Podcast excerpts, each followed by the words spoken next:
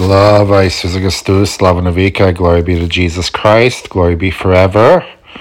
This is Father Basil Malovany again. Hope everyone's having a good day so far. And pretty soon here in Canada, we're going to be celebrating Canada Day long weekend, the anniversary of the start of our country. And today, June 30th, yesterday, on June 29th, we celebrated Saints Peter and Paul. I talked a little bit about them yesterday.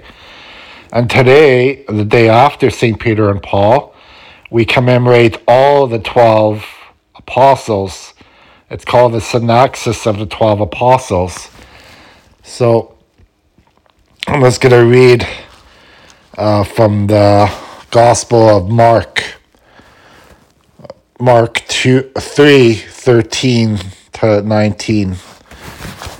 Jesus decided to ask some of his disciples to go up on a mountain with him, and they went. Then he chose 12 of them to be his apostles, so that they could be with him. He also wanted to send them out to preach and to force out demons. Simon is one of the 12, and Jesus named him Peter. There were also James and John, the two sons of Zebedee. Jesus called them Bolinerges, which means thunderbolts. Andrew, Philip, Bartholomew, Matthew, Thomas, James, son of Alphaeus, and Thaddeus were also apostles. The others were Simon, known as the Eager One, and Judas Iscariot, who later betrayed Jesus. So, these were the original 12 apostles. And of course, we know that when Judas Iscariot betrayed Jesus and committed suicide, he hung himself. We read that gospel every time before Easter. The other 11 that were left picked the new apostle, and that he was called Matthias. So Matthias is also one of the 12. Judas Iscariot was the original one, but of course, after he was killed himself, they picked a new one called Matthias.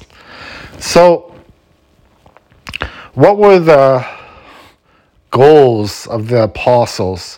What were they asked to do? Well, it says in this passage again, Jesus wanted them to preach and to force out demons. So that was their main goal. It's to preach the word of God. And we priests, we bishops, clergy, are the spiritual descendants of these apostles. And that is what we're called to do as well. We are called to preach the good news and to help people overcome the devil's temptations. And this takes a lot of sacrifice and prayer on our part, and patience, because this world, and just like in the apostles' time, I've said this many times on my podcasts, they lived in a time of paganism, where the Romans would worship these idols. The Romans would worship these false gods. And they had to they had to convince people to follow the true God, to follow Jesus Christ. And oftentimes, the apostles were persecuted because of this. They were, told to go away, to leave the people alone, and eventually, all the apostles, except for possibly John, who died of old age, they were all martyred for the faith, crucified for the faith. And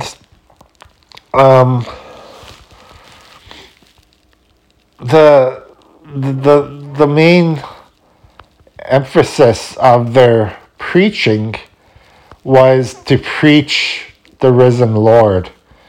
This is why You know, when people come to church on Sundays, the priest is always preaching the risen Lord, because Sunday is the day of resurrection. And yes, we have different gospels throughout the year, and sometimes we preach on the epistles, on current events, or morality, but it should always come back to the Easter message, that is the resurrection of Christ. This is what the early apostles always preached about. That Jesus rose from the dead in order to give us eternal life. And that's the main message of the apostles. Of course, there were other messages as well preached by the apostles. They preached about repentance. They preached about sacrifice. They preached about love of neighbor and all those things that we priests and bishops preach about today as well. But again, the main emphasis of their preaching was about the risen Christ. And maybe we priests have to go back to that original message. We have to go back to preaching about Christ crucified and Christ risen in order to show the people that we have faith, when our faith will bring us the closer to the heavenly God that we want to be with, you know, and that Jesus gave us that opportunity to get to heaven through his resurrection from the dead. And, you know, he trampled death by death. That's what we sing in our Easter services all the time. Christ is risen from the dead. He trampled death by death. And to those in the tombs, he granted life. So, who were these apostles, you know? They came from all different types of backgrounds. Some were fishermen, some were tax collectors, some were shepherds, farmers, different trades that they had. And they, I think this proves to us today that God calls all of us to evangelize one another. God calls all of us to be the spokesperson, the prophets of God in this world. We have to, we can't be scared. I think the other day in one of my homilies in church, I talked about this. We can't be scared to evangelize one another. We can't be scared to say the truth. What is the Christian truth? Oftentimes we think, well, people are not going to like what we say. People are not going to be too happy with us.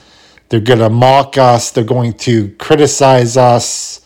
They're going to give us a hard time.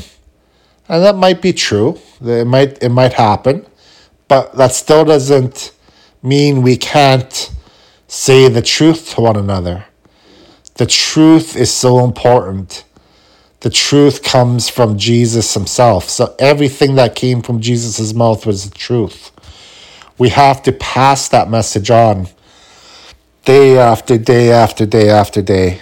This is our responsibility as Christians, to pass the message of Jesus just like the apostles did. And again, it's not going to be easy. Nobody said it's going to be easy to be evangelists. We will be mocked. We will be criticized at times.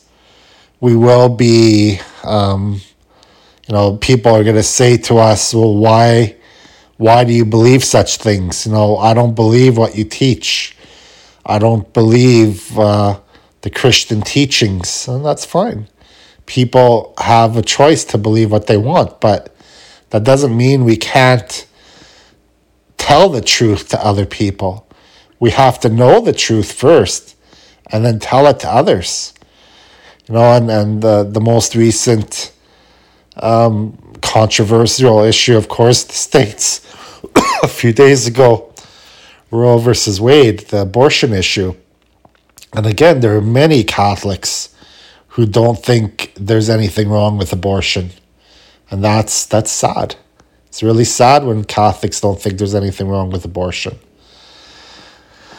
But this is why we have to tell the truth all the time.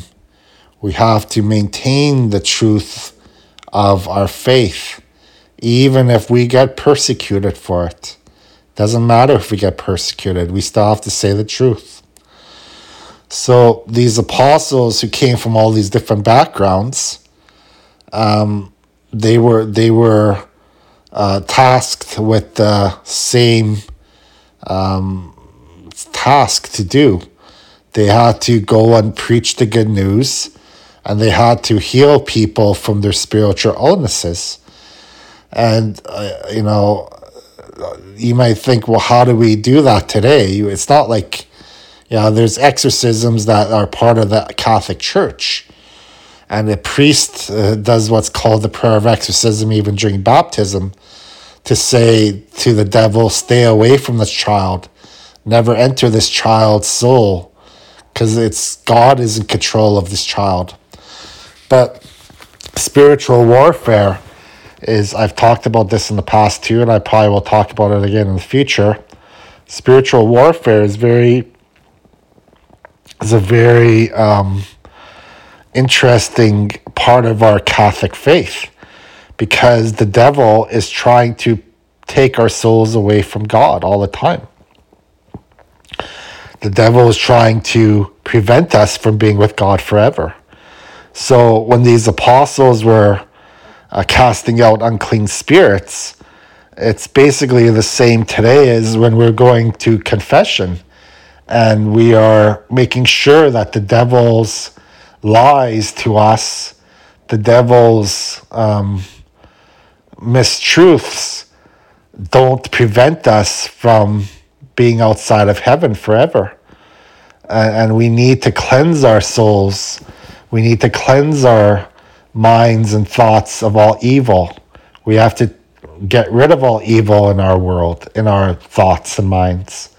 And this is where prayer is so important, fasting is so important, good works is so important. We have to continually do these things in order to be worthy of the heavenly kingdom. You know, Jesus is going to ask us at the last judgment, what have you done? What have you done on this earth to be worthy of the heavenly kingdom? And of course, that there's that big famous gospel. Bless me, I have a bit of a cold today, so sorry if my voice is a little weak. Jesus says in the gospel of the last judgment, he's going to ask everyone, what have they done on this earth to help one another, to help one another grow in the faith? That's basically what he's going to ask us. And if we have nothing to say, well, that's our choice. We made our choices in life. Nobody can make our choice for us except for ourselves. Anyways, I should probably call it a night and get some rest. Hopefully this cold goes away in a day or two. God bless you, and I will talk to you very soon.